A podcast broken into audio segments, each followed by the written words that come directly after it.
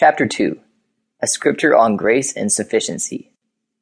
My grace is sufficient for you, for my power is made perfect in weakness. Therefore I will boast all more gladly about my weaknesses, so that Christ's power may rest on me. 2 Corinthians 12:9. God's grace is sufficient. Remember the story of the prodigal son? He came face to face with the same level of temptations many of us confront today. He squandered his inheritance on an immoral lifestyle, wasted years of his life, talent, and skills. He had absolutely nothing left. His soul was steeped in thoughts of selfishness.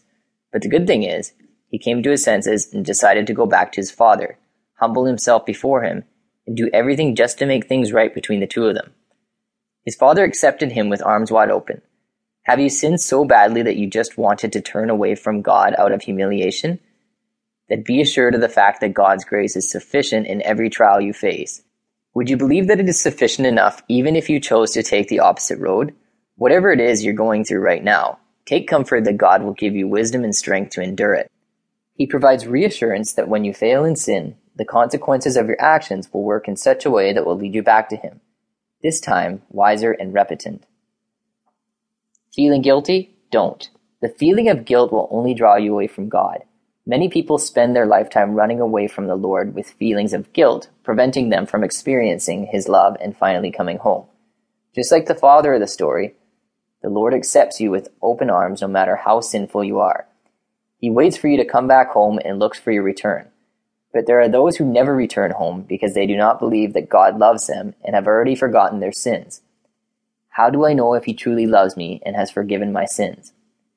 God's love does not involve what you do or do not do. He loves you because that is His very nature. After all, isn't the Almighty God love? Performance and skills may work for the world, but it only create disappointment for a child of God. So if you are too busy working to gain God's love for you, Know that you already have it all. This is because God's gift is already given when He sent Jesus Christ to redeem mankind. There are just too many misconceptions that if you do something more acceptable to God, then He will love you more. Wrong. The Lord's love and grace is already given. There is nothing you can do to become more acceptable to Him. He accepts you with all your flaws and faults. What does God's grace actually give you? It is from His grace that when you wake up each day alive and well, it is through His grace that blessings are poured upon you. It is through His grace that we can get through whatever life throws at us. It is through His grace that our sins are forgiven and we are assured of an eternity with Him through our Lord Jesus Christ. It is through His grace that you experience God's ocean of blessings. Everything that is needed in order to become successful in your walk with Jesus all comes from the grace of God.